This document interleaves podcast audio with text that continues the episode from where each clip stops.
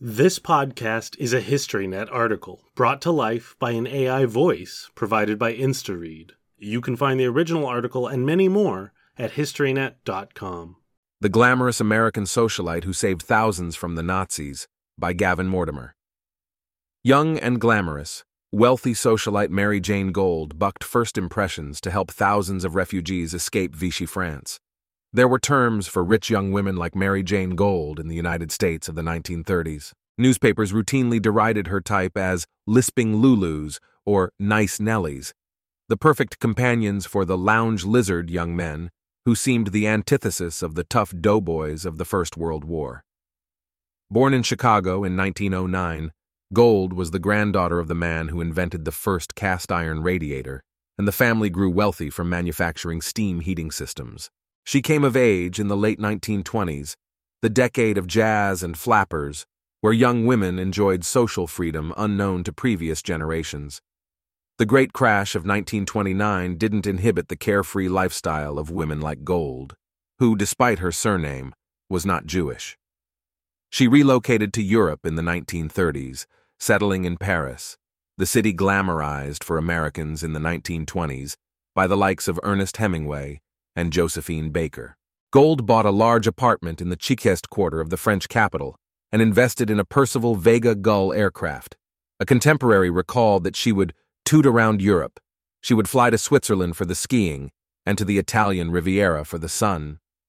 Life was swell for Mary Jayne Gold, but the idyll ended in September 1939 when France and Britain declared war on Nazi Germany. You felt it was the end of the world, that everything you believed in and everything that had been built up by humanity or decency for centuries was finished, she reflected in an interview with the French documentary maker Pierre Sauvage in the 1990s. And yet, there was another part of me that said, We're going to beat 'em. Shortly after the outbreak of war, Gold donated her aircraft to the French Air Force as a contribution to the war effort. Then, like every other person in France, Gold experienced eight months of what is often described as the phony war, the period of eerie calm in Western Europe, which was shattered in May 1940 when the Germans invaded the Low Countries. Gold joined the exodus out of Paris, one of an estimated two million refugees who fled the capital for the assumed safety of the countryside. Gold's intention was to head 500 miles south to the Mediterranean port of Marseille, and from there catch a ship home. There didn't seem much point in staying on, she reflected. But en route to Marseille, Gold had an encounter that would change her mind and her life. In the southern French city of Toulouse, which was an assembly point for European refugees, Gold was introduced by a mutual acquaintance to Miriam Davenport, a native of Boston who had been studying in Paris. Davenport and Gold hit it off at once. Davenport appreciated her new friend's splendidly relaxed, no nonsense air, and she recalled what Gold told her on that first encounter that she was a rich woman, and that should I run short of cash, she would love to help out. She was planning to go fetch her little dog from where she had left him on the flight south, then go on to Marseille, where she would cable home for money and return to the States. Neither Gold nor Davenport left France. They reached Marseille, but once there they decided against returning to the States, and instead joined a cause that was virtuous, but dangerous, and wildly at odds with their previous privileged and untroubled existence. Mary Jayne Gold was in the habit of attracting attention with her stylish confidence. Women like Miriam Davenport were struck by her sartorial elegance, and men by her beautiful blonde looks. In Marseille, Gold soon encountered a young Frenchman named Raymond Couraud. It was love at first sight. I immediately became involved with a young deserter from the Foreign Legion, recalled Gold. He and I started a little flirtation for each other. We were keen on each other. Couraud was, in fact, half American, the fruit of a union between a Frenchman and an American woman. They had married in New York in 1919, and Raymond was born in France the following year. Shortly after he turned 18, Couraud enlisted in the Foreign Legion, and in April 1940, his brigade was shipped to Norway to fight the invading Germans. He was awarded the Croix de Guerre for his courage and initiative during the fighting. After the fall of France, Couraud had been posted to a legionnaire camp just outside Marseille. but he was disgruntled with the prospect of serving the Vichy regime. He said he wasn't going to go back to Algeria, the main Legion base, to make roads for the bloody Vichy, remembered Gold. He persuaded me that I should buy a small trawler that he could sail to Gibraltar with twelve other legionnaires, who also wished to desert, and continue the fight from England. Gold had by now endowed Couraud with a nickname, Killer, on account of the way he murdered the English language. Couraud certainly didn't resemble a physical killer. Of slim build, with spectacles and a grave countenance, Couraud looked more like one of the many bureaucrats in Marseille trying to deal with the throngs of refugees arriving each day in the port. There was also a more sinister side to Couraud that began to emerge in Marseille as he slowly shed the discipline instilled in him by the Foreign Legion. He was vain and selfish, a thrill seeker who thrived in a combat theater but who, deprived of action and excitement, quickly became restless and reckless. Gold agreed to fund her lover's audacious plan to buy a boat and sail to the British territory of Gibraltar on the southern coast of Spain. But before the scheme could be launched, Couraud was arrested by the Legion for desertion and locked up in Marseille's military prison in August 1940. Davenport was relieved. She considered the Frenchman a malign influence on her friend, and without Couraud to lead her astray, Gold would be a heartening companion in a time of tension and uncertainty. The pair met for lunch, and Davenport told Gold she had decided to remain in Marseille and try in some way to help the Jewish refugees who were becoming increasingly anxious to escape to America. She knew she could confide in Gold, who was passionately anti Nazi. Even her poodle Dagobert would bark furiously whenever one muttered Hitler. They wrote to a contact in the U.S. consulate in Marseille, expressing our interest in being helpful to refugees. In return, we got a curt reply. He had all the help he needed, thank you. A similar approach to the American Red Cross was also unsuccessful. One day in the middle of August 1940, Davenport and Gold were having coffee in their favorite cafe, the Pelican, close to the U.S. consulate, when, as Davenport recalled, they heard gossip that an American with money, access to visas, and a list of people he was supposed to rescue, had recently arrived in Marseille and was staying in the Hotel Splendide. The name of the American was Varian Fry. Davenport went to see Fry the next day with a list of artists and intellectuals who had angered the Nazis and were now in Marseille looking for passage to America. Among the names mentioned by Davenport were the satirist Walter Mehring, whose political poems were favorites of the raucous Berlin cabarets, so detested by the Nazis, Hitler's biographer, Konrad Heiden, and the German novelist Heinrich Mann. Fry was impressed with Davenport. She was as well organized as she was well connected. Would you be willing to be named Secretary General of a committee that we are planning to set up? He inquired. He could pay her 750 francs a week, approximately $17 or $340 today. And in return, she would help interview some of the hundreds of refugees to determine who were genuinely at risk from the Nazis. A married man, the 32 year old Fry was an ardent anti Nazi and also anti communist, and one of the first American journalists to warn of what was taking root in Germany, having visited Berlin in 1935. On witnessing one anti Jewish demonstration, he wrote an article for the New York Times in which he described the indiscriminate violence meted out to Jews and the indifference of the German police. As Germany invaded the Low Countries and France, he anticipated the refugee crisis, and in June 1940, Fry and 200 prominent Americans from the world of arts and academia formed the Emergency Rescue Committee, ERC. First Lady Eleanor Roosevelt was approached that same month. She endorsed the ERC and also used her influence to procure a number of emergency visas for endangered refugees. Fry arrived in Marseille in early August 1940 with the visas as well as $3,000 and a list of approximately 200 refugees to rescue, most of whom were Jews.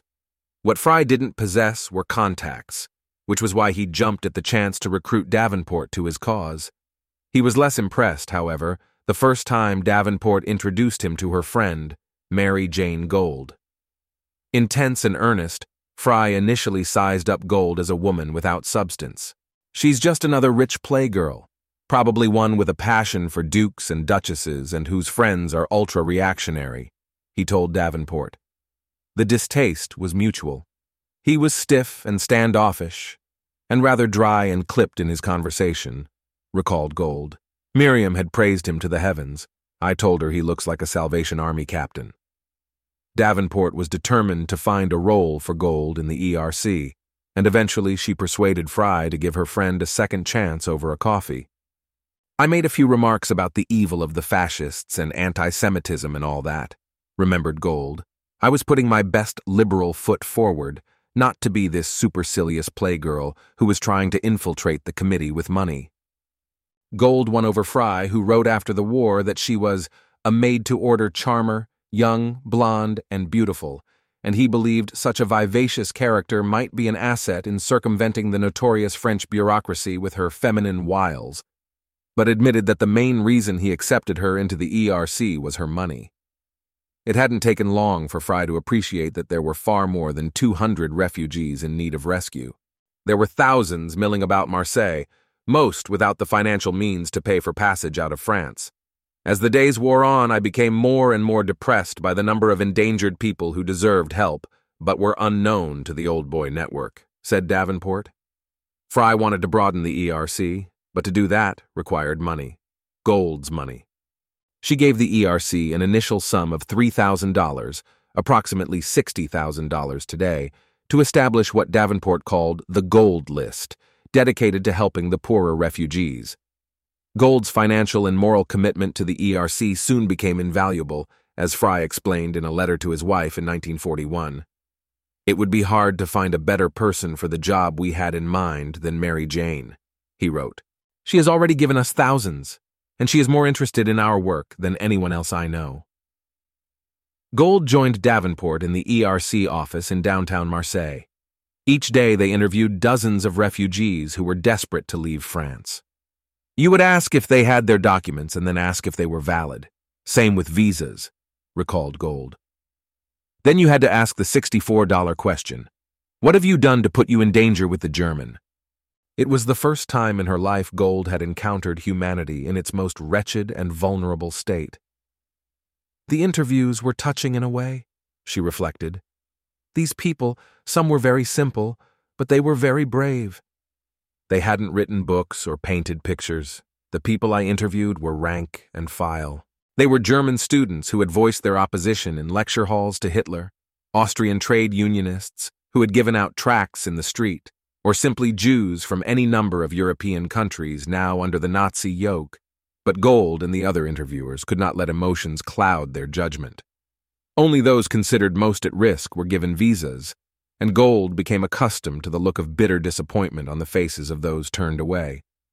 One of the first prominent refugees to leave was the satirist Walter Mehring, who set off for Portugal in September 1941 with an American visa and a forged Czech passport, but still wearing the tattered clothes in which he had traveled across Europe. As he had a drink in a cafe in Perpignan, a French city close to the Spanish border, Mehring was detained by a plainclothes policeman who thought he looked suspicious. Unable to produce a safe conduct pass, Mehring was held in an internment camp pending further inquiries. Fortunately, he got word to the ERC, and Fry dispatched a lawyer, paid for by Gold's money, to secure Mehring's release. It had been our fault for not seeing to it that Mehring was properly dressed for his journey to freedom, reflected Davenport, who was instructed to go shopping with him to make sure that he was dressed like a gent. Mehring eventually made it across the border, as did an increasing number of refugees in the fall of 1940.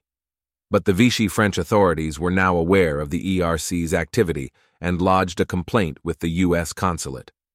Fry was summoned and shown a communication from the State Department, which had been received via the embassy in Vichy. Reflecting the fact that America was still technically neutral, it stated, This government cannot countenance the activities as reported in evading the laws of countries with which the United States maintains friendly relations. The Vichy regime also pressured neutral Spain and Portugal to be more proactive in stopping the steady stream of refugees arriving from France, either by boat or foot. As a result, it became harder for the ERC to obtain visas for these countries. Then Britain came to the aid of the ERC. Scores of British soldiers stranded in France after the German occupation had made their way south and were hiding in Marseille and the surrounding countryside, looking for a way to get into Spain and eventually back home. Sir Samuel Hoare, Britain's ambassador to Spain, asked for Fry's assistance in getting the soldiers across the border, and in return his government donated $10,000 to his organization. The ERC was aware it was under surveillance from the French authorities, so in October 1940, Gold rented a large villa a few miles outside Marseille. The villa was secluded, lacking even a telephone, and it became a haven for staff and some of the refugees. That same month, Fry accepted onto the staff a Frenchman, Daniel Bénédite, whom Gold had recommended to the ERC, an indication of the esteem in which she was now held by Fry. Danny had worked in the prefecture, so he knew the officialese language, remarked Gold. He could write letters in the proper way to any official person that Fry had to deal with. He knew the lingo and how to behave. For several months, Gold's money and her diligence had contributed greatly to the ERC's success in smuggling hundreds of refugees out of France. It had helped that her lover, Raymond Couraud, had been languishing in a military prison, but he was released in December 1940, and the infatuated Gold soon fell under his malign influence once more. Couraud had no intention of shipping out to Vichy run Algeria with the Foreign Legion. He deserted for a second time, but this time joined a Corsican gang involved in the Marseille underworld. For a short while, I hoped he would work in the illegal activities of the ERC, but Killer just hated all those intellectuals, reflected Gold. The antipathy was mutual. Asked to make a choice, Gold chose her heart over her head. I was forced to withdraw from the more noble enterprise and so became a gangster's moll of sorts, she admitted. Gold's love blinded her to the true character of Couraud until he stole her diamonds. She came to her senses and dumped the Frenchman. Realizing that he was now more or less washed up with me, he decided it was time he left for England to continue the good fight, said Gold. The ERC was only too pleased to get Couraud out of France and out of Gold's life. The committee facilitated his passage into Spain and then on to Britain, where he joined the commandos and was later commissioned into the Special Air Service SAS Regiment, the elite British unit whose expertise was in daring raids behind enemy lines. With the SAS, he again demonstrated his Jekyll and Hyde character. He was decorated for gallantry by the British, but eventually dismissed from the regiment for disobeying orders. With Couraud gone, Gold was no longer conflicted, and she undertook a perilous mission on behalf of the ERC to a concentration camp close to the Spanish border. The camp, Le Vernet, held thousands of undesirables, mainly foreign men considered a threat to public order. Among their number were four Germans who were on Fry's list to receive American visas, which were waiting for them at the consulate in Marseille. The challenge was how to get the quartet out of the camp. Fry asked Gold to deploy her feminine wiles on the camp commandant, a Frenchman with a reputation as a ladies' man. I was rather nervous about the whole thing, admitted Gold, who nonetheless dressed in her most stylish outfit and took a train to the camp. She captivated the commandant from the first moment, and he readily agreed to release the prisoners, but on one condition. He asked me if I would have dinner with him. He said he knew a little restaurant and he would pick me up. Gold accepted the invitation but the commandant never showed. Unaccustomed to being stood up, Gold returned to the concentration camp and was met by the apologetic Frenchman, who told her, Mademoiselle, I can assure you I would rather have had dinner with you, but I had to dine with the Gestapo. Gold knew that the four prisoners were wanted by the Gestapo. She had to act fast and spring them from the camp before the Nazis began examining the prisoners' files. She feigned disappointment at the cancelled date and the chivalrous commandant, embarrassed that he had upset a lady, ordered the immediate release of the four men as a token of his esteem.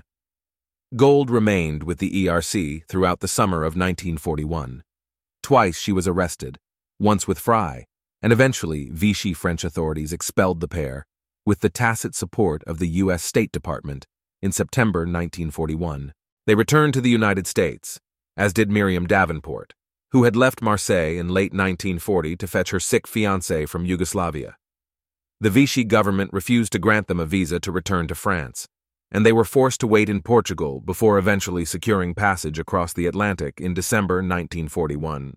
Danny Bénédite and his English wife, Theodora, took over the committee, moving its headquarters to the countryside, but continuing to facilitate the escape of refugees from France.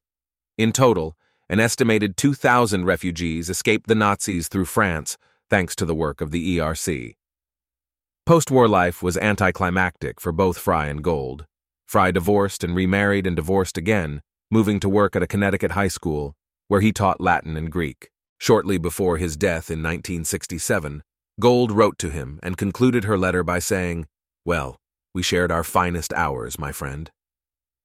Gold, who never married, died at her home in Saint Tropez on the French Riviera 30 years later, in her 88th year, two years before Miriam Davenport, with whom she had stayed in regular contact.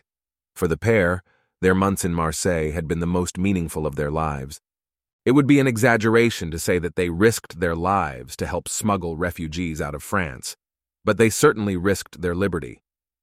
In a war of shocking inhumanity, these two young women demonstrated that conflicts are often won by compassion as well as courage. This article originally appeared in the winter 2023 issue of World War II.